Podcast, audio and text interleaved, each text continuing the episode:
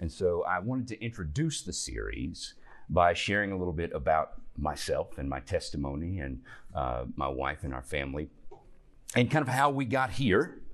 And my testimony bleeds into, leads into the topic that we will be studying. The, the main topic that we're going to be studying for the next few weeks is I call it the anatomy of the soul. And it is a study, a biblical theological study, which it's a study of the emotions in the Bible. What, is a, what, what are emotions in us supposed to look like? So each, I'll take four different emotions and we will look at God's experience of that emotion first. Because God is an emotional God. One of the earliest things we learn about our God is that He has and He has a deep emotional life. And that can sound a little heretical if you can take it wrong, because the Westminster Confession says that our God is without passions, right? And we'll get into that. We'll talk a little bit about that and I'll explain what I mean by all that. But first, what we'll do is we'll look at this, at, at each of these four emotions uh, from God's perspective, as God experiences them, as the ideal experience of an emotion. And then we'll go and look at a passage, uh, most of them from the Psalms, a couple from Proverbs, that unpack how we are supposed to experience that emotion and what the purpose of that emotion is. And so the passage that I want you to flip to, that I want to, that I'll look at today as I share my testimony, a little bit about myself, is John chapter 2.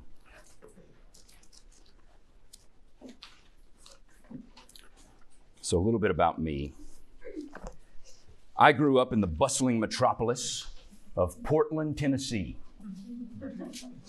It is on the Kentucky border. It's the last stop in Tennessee before you get to Kentucky on 65. We have a red light. Well, I, my wife corrected me earlier. We have two red lights now and a McDonald's and Arby's if you fancy.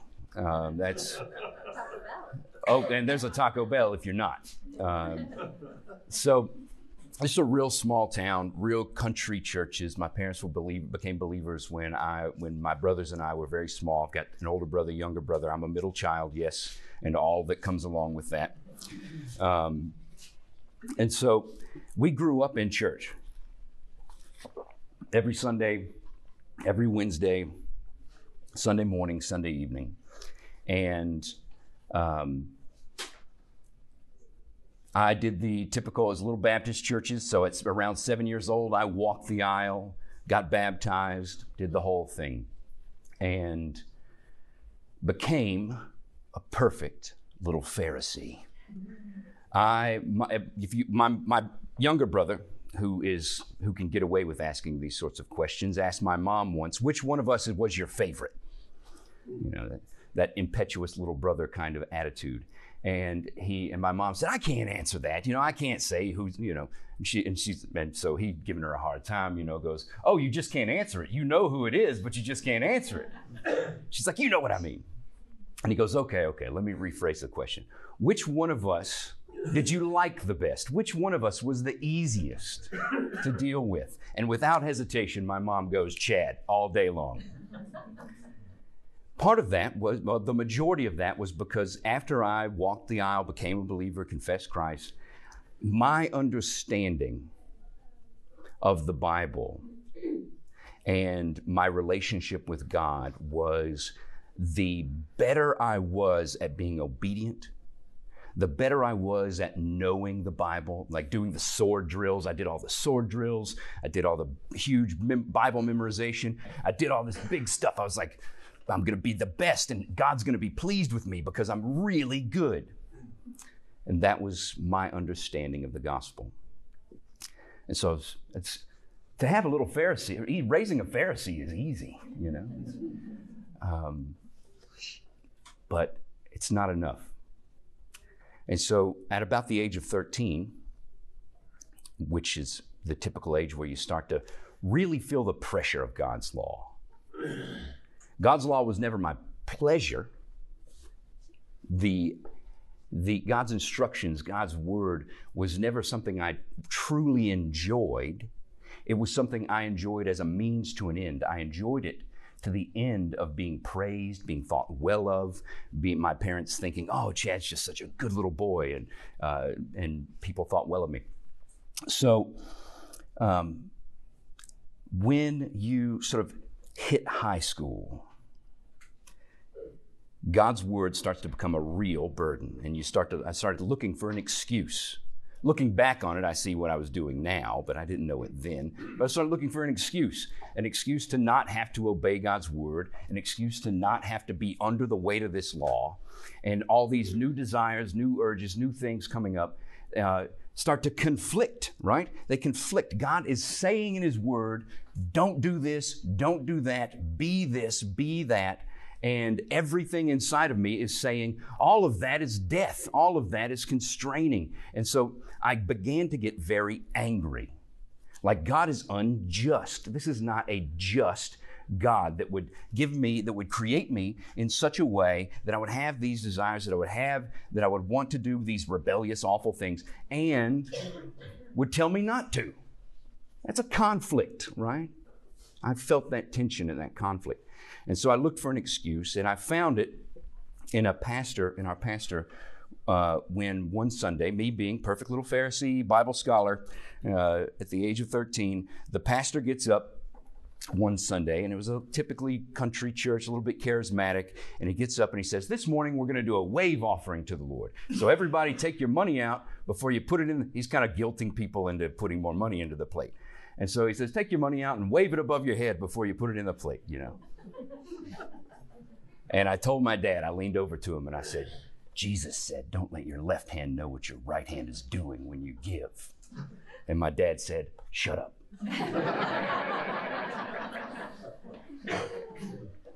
and rightly so because I was mis- I was I mean yes it was not a good thing to do. But he my dad always kind of saw through what I was trying to do.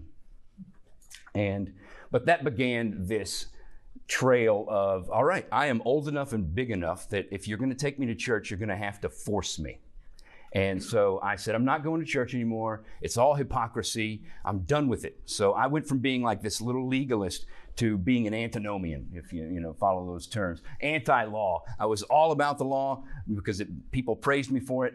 Uh, but when it really push came to shove, I wanted to be free from it. So I one Sunday, I think it, it may have been even been the next Sunday. Uh, my dad says, "All right, time to get ready for church," and I just laid on the floor, and I said, "I'm not getting ready. You're gonna have. You're not gonna. I'm not going." And my dad literally gets under my shoulders and drags me out and gets my older brother, says, Get under his legs. And they carry me out and put me in the back of the car. Now, there weren't seatbelts back then, so you just kind of chucked me in the back. And we rode to church. Now, he was a little too embarrassed to uh, actually drag me into the church, but I did sit in the back of the car the entire church service. And so then he adopted a different tact, a more patient tact, kind of what God did with the uh, what, what the father does with the son who says, Give me my inheritance, and he wants to take off. He says, All right, I'll be patient. And so he let me rebel. And he let me go and started just being really faithful in praying for me. So for the four years, I worked at a machine shop. My dad was a machinist. I'd worked there since I was small, and he ran this machine shop. And for four years, I worked there during the summers and after school. And in my senior year, after four years of nice, solid rebellion against everything I knew about God, I'm working at this machine shop, and there's a youth pastor that works there. And this youth pastor uh, ran a machine. I don't know how much you know about machining, but you have to be pretty attentive. But they had invented these new machines that ran and they were controlled by computers. And so this youth pastor who worked there part time, and he worked there full time, but he was a youth pastor part time. Uh, was he ran the computer controlled machine, which meant that he could push go and leave. He could set up his his his block to get cut, his block of steel, push go, and if the program was good, he could just walk away which meant that he, every time I heard that machine whir up, I knew 30 seconds later he was going to be in my hip pocket and have a captive audience because I can't leave my machine. I'm stuck there. I'm at a drill press, I'm at the mill, and he's over here trying to talk to me about Jesus. every day for about six months. Every day, 10 times a day, he's coming over and he's just uh, hitting me with Jesus, hitting me with the gospel. And I was reading Green Eggs and Ham with my daughter a couple of weeks ago, and I realized my testimony is like green eggs and ham. because this youth pastor, Jody, he was like Sam I am, you know, and he, he would come over and he would go, Would you like Jesus with a fox? Would you try him on a box? You know, would, would you, would you, on a train? Would you, would you, in the rain? Try Jesus, try him, you'll like him. and and for six months this was the and i'm like no i don't want i don't like jesus. I've tried him before. I don't i don't like him. Sam i am. Let me be. And he would not. So uh, my the the annoyance that he was to me became I, I didn't try to hide it. I was very rude. And uh, about six months in of him just sharing the gospel with me 10 times a day and seeing that I was just getting more and more annoyed, he said to me, All right, listen. He's been able to get a lot of answers out of me about certain things. He says, I've heard you complain about the church a whole lot and about God's people, but what do you think about Jesus? And I said, Honestly, I try not to, and you're making that really hard. And he goes, Okay, well, how about this? This was kind of his Hail Mary. He says, Why don't you Go home tonight when you get off shift and read the Gospel of John. He says, You want to get rid of me? You go home tonight and you read the Gospel of John and come back and come back to tell me tomorrow what you think of Jesus, and I'll leave you alone. And I was like, Yes, here's my chance to get this guy off my back. And so I go home and start reading the Gospel of John out of spite and in an attempt to get this annoying person to leave me alone. And I got to chapter 2 in John chapter 2, verse 13, starting in verse 13, Jesus does something that blew me away. It wasn't like I was unfamiliar with these stories, grew up on the Bible, but finally, this hit me that night. John chapter 2 and verse 13. The Passover of the Jews was at hand. And Jesus went up to Jerusalem. In the temple, he found those who were selling oxen and sheep, pigeons, and the money changers sitting there, and making a whip of cords. He drove them all out of the temple with the sheep and the oxen, and he poured out the coins of the money changers and overturned their tables. And he told those who sold the pigeons, Take these things away. Do not make my father's house a house of trade. His disciples remembered that it was written, Zeal for your house will consume me. So the Jews said to him, What sign do you show us for these things? Jesus answered them, Destroy this temple, and in three days I will raise it up. The Jews then said, It has taken 46 years to build this temple, and will you raise it up in three days? But he was speaking about the temple of his body. When therefore he was raised from the dead, his disciples remembered that he had said this and they believed the scripture and the word that Jesus had spoken. So, like I said, the burden of God's word in conflict with my own internal desires turned me into an angry person. It seemed unjust. Everything seemed unjust, and every, everything seemed like an unjust annoyance. And so I went around angry all the time.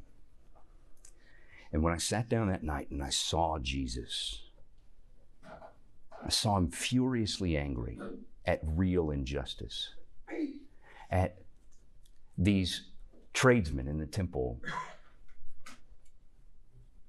trying to keep people. They were there.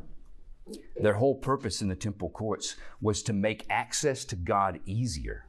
So if you lived far away and you had to come to Jerusalem for a feast or a festival, you couldn't, you couldn't lead your whole flock of sheep 100 miles to Jerusalem.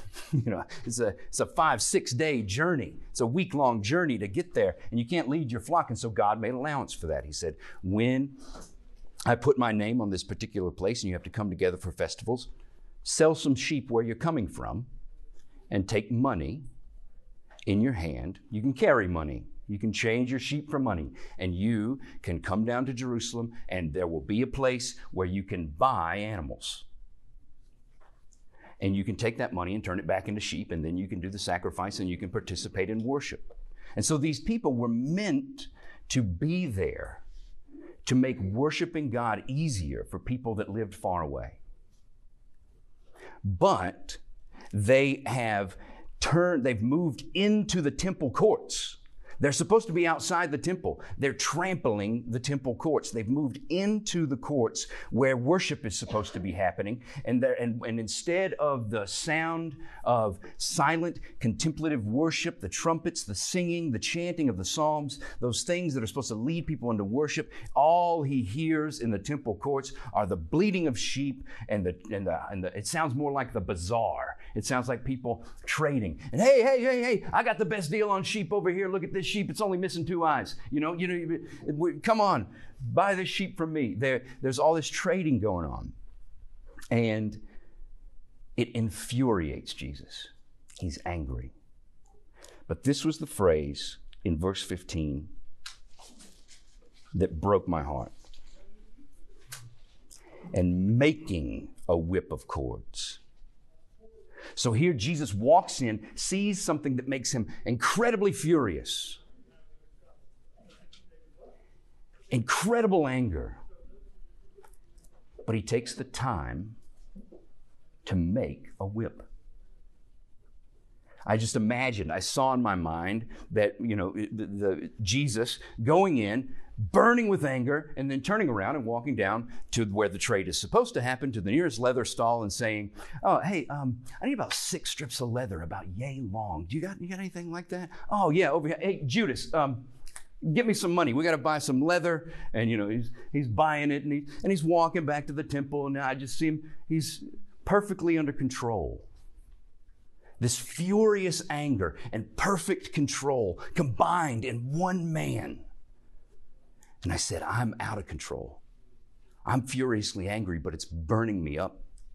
I know it's killing me. I know it's wearing me down. I know that, that, that it's destroying me. Uh, it's, it's controlling me. I'm being controlled by my anger. I'm not in control of it. Lord, I said, if you, if you can create in me this kind of control, if you can show me how not to be controlled by my emotions, but to be in control of them and then to use them for God's glory because he then gets back to the temple and what does he do? He resumes his anger. He sets it aside for a moment, makes the whip, then picks it back up like, it, like, it, like nothing happened and starts hurling people out of the temple and throwing over tables and cleansing the temple. Or I say, I, I prefer to say cursing the temple now because he didn't really cleanse it he, he was showing that it needed to be destroyed and, re, and, and the whole worship system was going to be reoriented around himself. And so they remembered, and this word is in here. His disciples, chapter verse 17, his disciples remembered that it was written, Zeal for his house will consume him. You see, my anger for myself was consuming me. But I saw in Jesus a man being consumed by zeal, not anger. I saw this other thing. There's, there's this pure, purified form of anger that is God's passionate desire to see his people cleansed and brought near to him that was there present in Jesus. And I wanted it. I wanted to be a part. And as I read through the rest of the gospel, I said, if you can give me this kind of control, if you can do this in me, if you can change me, then I am yours. And as I read through the rest of the gospel and I saw in the cross how Jesus was literally consumed by his zeal to build his house, to build his people. On the cross, he was his zeal for his house, for his people, to set a people apart for himself, consumed him. And he burned under the wrath of God on the cross But it didn't end there. He was raised from the dead. He rebuilt that temple and built this new temple three days later. And I said, You are the Lord. I am yours. I was on my face. It was three o'clock in the morning, and I was in at the end of John's gospel. And when I, re- I remember when he's talking to Peter, I was like, I'm the one who's denied you, Lord. I've denied you and denied you and denied you. And I kept hearing him say, Do you love me? Do you love me now? Now that you've seen me? Now that you see who I am? Now that you've got your eyes off these excuses and this nonsense and you fixed your eyes on me, do you love me? And I found myself saying, Of course, Lord, I love you. And he's saying back to Peter, well, Feed my sheep, tend my lambs. So it was also, this was my conversion. It was my real, legitimate moment of regeneration, I think. And it also was the beginning of a call to ministry. And I came back to the machine shop the next day and I go up to Jody and I say, All right, I'm following Jesus now. What do I do? And he just had this grin on his face, like he knew exactly what was going to happen the whole time. I, have I've talked to him, talked to him about it since, and he was like, "Oh, it was a total hail mary. I didn't know what else to do with it." But the Lord is very gracious uh, when we come to the end of our own ability and trust that His Word's going to make a change. Um, and so I went on to Bible college um, because I fell in love with Jesus through this book and I needed to know it. And, you know, before, God's word was a burden to me, God's commands were a burden to me. But all of a sudden, these same commands, this same book, the same things became my delight. And I wanted nothing more than to know God's word and to be an expert at it. I was like, this is what my life has got to be all about. So I went to Bible college, um, quickly ran out of money because college is expensive. And when you are the son of a machinist and you're the first person in your family to go to college, it's not like there was a college fund. And so I joined the Air Force and became a firefighter in the Air National Guard, did that for six years and got married in that time to my lovely wife, Carrie. We were introduced by a mutual friend. I had one year left in high school after I became a believer, and I started just preaching the gospel all throughout the school. So quickly, I did not have any friends. uh, I was I was I was a I was a pretty popular kid. I was the des- I didn't drink. I didn't like drinking a lot and things like that. Uh, so I was like the designated driver as soon as I got my permit. And so I was like I get to hang out with all kinds of people and be uh, at every party. And so I was, I was pretty popular. But as soon as I started trying to leverage those relationships for the gospel and try to annoy people into the kingdom like I was annoyed in, uh, I was quickly abandoned by all, all, all my, I, was, I quickly had no friends. There was one I had driven three or four people uh, home a few weeks earlier uh, from a party. They were so drunk, I had to like carry them and throw them in the back of the vehicle. And um, the Fellowship of Christian Athletes had like a prayer circle kind of thing in the cafeteria. And the four people leading it were drunk in the back of my van, you know, the my parents' van, the, the a couple of weekends before. And so uh,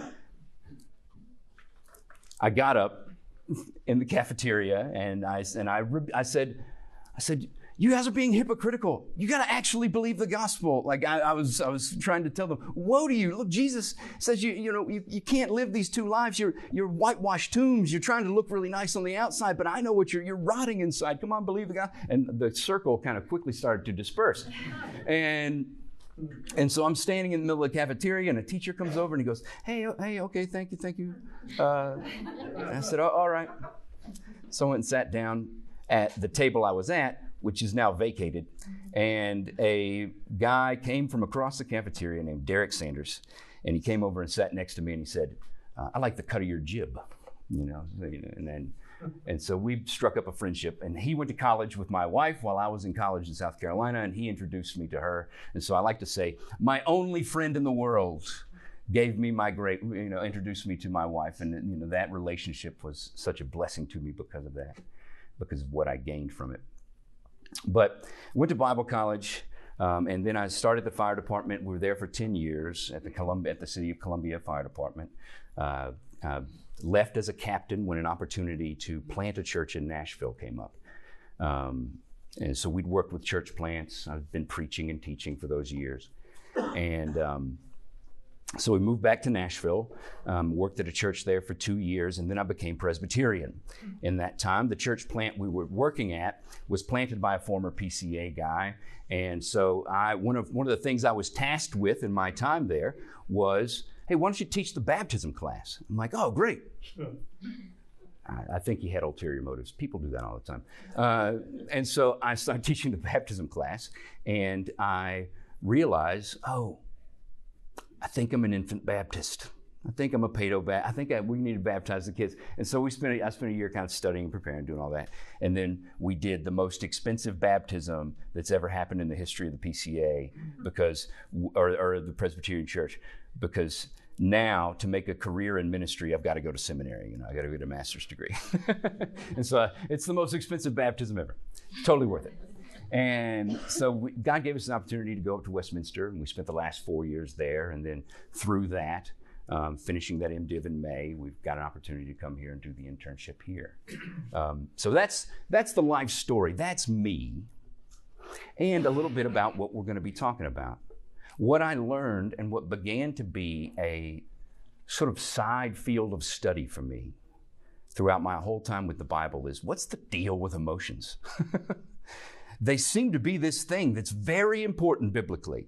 But I'm not seeing anybody talking about them. I'm not hearing people talking about, uh, about how am I supposed to handle the emotional reality, the emotional side of me. In the Bible, we have three capacities, biblically speaking. You can do, you have three things, three uh, ways that you connect to the world and connect to God. You have your mind, the way you think, you have your emotions, what you feel, and that's like your experience of things. And then you have your actions, your will. And those are the three things that make up what the Bible calls your heart. So the essence of you is not just your mind, it's not just your thinking, it's not just your actions, but it involves your emotions. That's one third of what the Bible says is you and how much time do we dedicate to thinking about and, and studying on and figuring out how do I live with this? How do I, how do I love God with my emotions? And not just let them rule me because emotions are, want to rule you more than any other, uh, any other part. And we'll talk about why that is and a lot of people will talk about it like this. They'll go, You need to have balance between your thinking and between your actions and between your emotions. That's the wrong way to think about it. Balance is not right.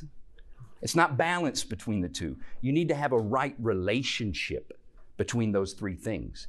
Emotions were designed by God for three things to connect us to Him and to one another, to motivate right actions and to reveal the deepest loves of our hearts, to reveal idolatry and things that we love more than God. It's a revelatory. Emotions are supposed to be revelatory of our internal uh, uh, drives. They're supposed to motivate us for right action and they're supposed to connect us to God and to one another. And if we don't have them, if we don't have, a, if they're not in right relationship to our mind and to our actions, then we are missing out on one third of what God has for us and one third of the whole of what, how you're designed to operate in the world. And so I've spent a lot of time, it's kind of been my uh, side, like I said, side study um, from, from the time I became a Christian 22 years ago. And so this study that we're going to be doing is kind of the, the fruit of a lot of that study and investigation of what God has to say about emotions. Um, so that's me. That's who I am. That's who we are. We have three daughters eight, six, and two Kyra, Alette, and Sophia. And uh, we're really happy to be here and to be uh, teaching the class. Um, got any questions about things coming up or, or things like that, that I can get since there's a probably a few more minutes before the bell. So I have a question for you. Do you like the word regulate when it comes to emotions? Regulate's good. Right. Uh, when talking about the emotions themselves, I think there's a. So we make two errors. with regard to emotions. We either suppress them or deny them, go, I'm angry. And instead of going, turning to God and going, I'm angry, we go, I'm not angry, I'm not angry, I'm just frustrated. I'm, I'm not angry, I'm just, uh, I'm just upset. That's just lying. That's just denying the truth. Those are just lessening what's actually going on. Being angry isn't sin. Being happy isn't sin. Being sad isn't sin. Having an emotional reaction to something is not sin. It's is the emotional reaction I'm having appropriate to the thing that's going on? So it's like this. Um, one of my favorite illustrations is there's a story where there was a mountain lion on a lady's roof. She didn't know it was a mountain lion. She, her kids were playing in the front yard. And they came in, two little girls come into their mom and they say, Mommy, there's a kitty on the roof. She goes, oh, okay, well, whatever. That's fine. Go and play. And so they come back in a couple more times and say, Mommy, there's a kitty on the roof. And she goes, you know, she's, she's like, well, I better go out and investigate this. I'll go out and see. They they're pretty insistent upon telling me about this kitty. And she goes out, and there's a mountain lion on her roof. Now, the child has what emotional reaction to seeing this kitty? Joy. Joy! Whoa, look at this big cat. That's cool. I love kitties, and there's a really big one. now, is that the right emotional reaction to encountering a mountain lion? No, the right emotional reaction to encountering a mountain lion is the one the mother had. Everybody get inside right now! and dragging them into the house and calling like animal control and, and uh, getting this thing taken care of. The, uh, so the whole, you see how the, the emotional reaction of fear on the mother's part motivated her to, to protect her children. Now, the emotional reaction of joy, had the cat, had the mountain lion not been on the roof and maybe down with them, would have destroyed the children. So, joy, in that instance, would have been bad. and fear would be good. So, emotions themselves are not good or bad. And so that's and, and so we either stuff them down and deny them because we think, oh, this is bad, this is bad. We know I shouldn't feel this way. But that's not the way to handle them. That's not how God prescribes. And that's one thing we're going to be looking at is the book of Psalms a lot because that's where we get the uh, biblical prescription for how to handle emotions. And then uh, the other thing we do is we just vent them. We just go, I'm angry, so I'm going to break stuff. Or I'm, you know, we just let it all out. And that's how our culture today really loves the venting side instead of the suppressing side. Okay. Chad, um, in your study, obviously, in scriptures, but did you get a lot from Jonathan Edwards and his trees? Yeah, uh, religious affections, and and so what what Jonathan Edwards is talking about in religious affections is the importance of emotions in our worship of God. That it's not um, he, the there's a lot of what he's talking about is that revelatory aspect is a lot of what he gets into of our emotions. They're meant, they show us what we really love. So if I'm if I read some command in the Bible that I know I'm not obeying, and I feel sad that I'm not obeying that command and sad because of the loss that I'm going to, let's say the Bible says tithe or whatever. Let's just pick one that everybody's sad about. Um, you know, at some point or another, you've been sad to write that check. Like at some point or another, you have sat there and thought this money could go and, and save me. This money could do whatever, and you and you wrote it, and it wasn't out of joy and whatever, but you did it out of obedience, and that's good. But you know, you see that command, and it you and you go, what am I loving more? That's making me sad. What am I afraid of losing? By offering this to God and trusting Him. I'm afraid of losing something by trusting God. and so we grieve over having to trust Him sometimes, things like that. And so, yeah. Um, can you expound a little bit on the part where Jesus was cursing the temple and oh yeah saying that I guess you were saying he was going to be eliminating the sacrifice system or I wasn't sure yeah yeah so like a lot of people call those passages and if you see it in your Bible uh, you'll see um, if you've got a Bible with headings, it'll say something like Jesus cleanses the temple. Well, in the parallel passages in the Gospels, what does he do right in Mark? Before he goes in to the temple to uh, throw out the money changers, he goes, he goes to a fig tree on a hill. There's no figs, there's no fruit. And he goes, Cursed are you, fig tree, cursing this fig tree. Never bear fruit again. They come back the next day and the fig tree is dead.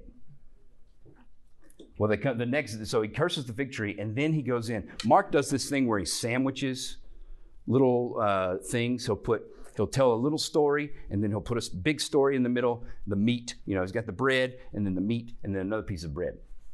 Markan sandwich is what fun people call it when they're cinema. Um, and the meat in the middle is the is getting rid of the money changers. So he curses the fig tree. He goes in, throws the money changers out of the temple. Then they go back and they see that the fig tree is dead. What's that supposed to tell us? It's supposed to tell us that he's not cleansing the temple, he's not preparing it for use. Cleansing something means you're preparing it for use. You know, why do you wash your dishes? So you can use them again. He's not cleansing the temple to prepare it for use. He's cursing it because he's going to give the worship of God to other vine dressers. He's going to give the kingdom to the nations. He's going to give, he's, he's, he's, worship is no, this is no longer going to be the central place of worship. The central place of worship is now going to be me this place is under the curse. Uh, yeah, so that's I, I, like I prefer to call it the cursing of the temple. I suppose. That's fantastic. I've never heard that before. So I'm, I'm, yeah. really appreciate that. Yeah. You made the comment that uh, you came to where you enjoyed the commands and didn't see them as burdensome. Yeah. Uh, when was that in comparison to the time you walked into the work and told the guy you were committing your life to? Yeah, I would say it, some of them, many of the can, commands is more gradual. um, but I, when he start, when I sat down and said, "What do I need to do?" Looking back now, I recognize that was already me delighting in the commands because I'm saying, "What do I need to do? What are the good boundaries that are going to keep me alive as a Christian? What are the, where's the fence?" I, I came to see the law. I think almost immediately as, uh, you know, if, if you had a house on a cliff and you let your kids out in the backyard to play, there's no fence. And you're just on a sheer cliff, a drop off on the back of. Where are your kids going to play? Like right up next to the house. We got three feet away. This is where we're going. There's a sheer cliff over there. You know. Now, if you got boys, maybe they play a little closer to the cliff not good for them to do so, but put up a fence. You put up a fence, and what happens? Now the whole field is a playground. Now the whole, you can go hurl, if it's a good enough fence, go hurl yourself up against it. You can climb on it. You can play. You, the whole thing is open to you because now you have this fence. The fence gives freedom. And I would say it was almost, almost instant, almost within the, the days following, I began to have this experience of God's commands as this is the way of freedom. This is what James calls the perfect law of liberty. This is how you live as a free person. And you know, all the stories start to come back together after Israel's delivered uh, through the waters. They're given the law. Why? Because God is saying, this is how you can live as free people. And may, you can continue to be free. If you live like this, you'll be free forever. Your freedom will grow and increase, and you'll, you'll give freedom to other people. And now they didn't. So they ended up back in slavery and exile. Yeah. The scripture uh, tells us how to use our emotions and, Yeah. and we read the scripture and we understand. But during the time that you became rebellious, you were reading the scriptures. So, what is behind it? Yeah. So I think behind it was a was a heart. W- what are the scriptures? To me, they were the scriptures are always they're a means to an end. They're not necessarily an they're not an end in themselves. But my end, my purpose for reading, studying was to be praised by people. But after falling in love with Jesus, they became the means by which I got to spend time with my beloved.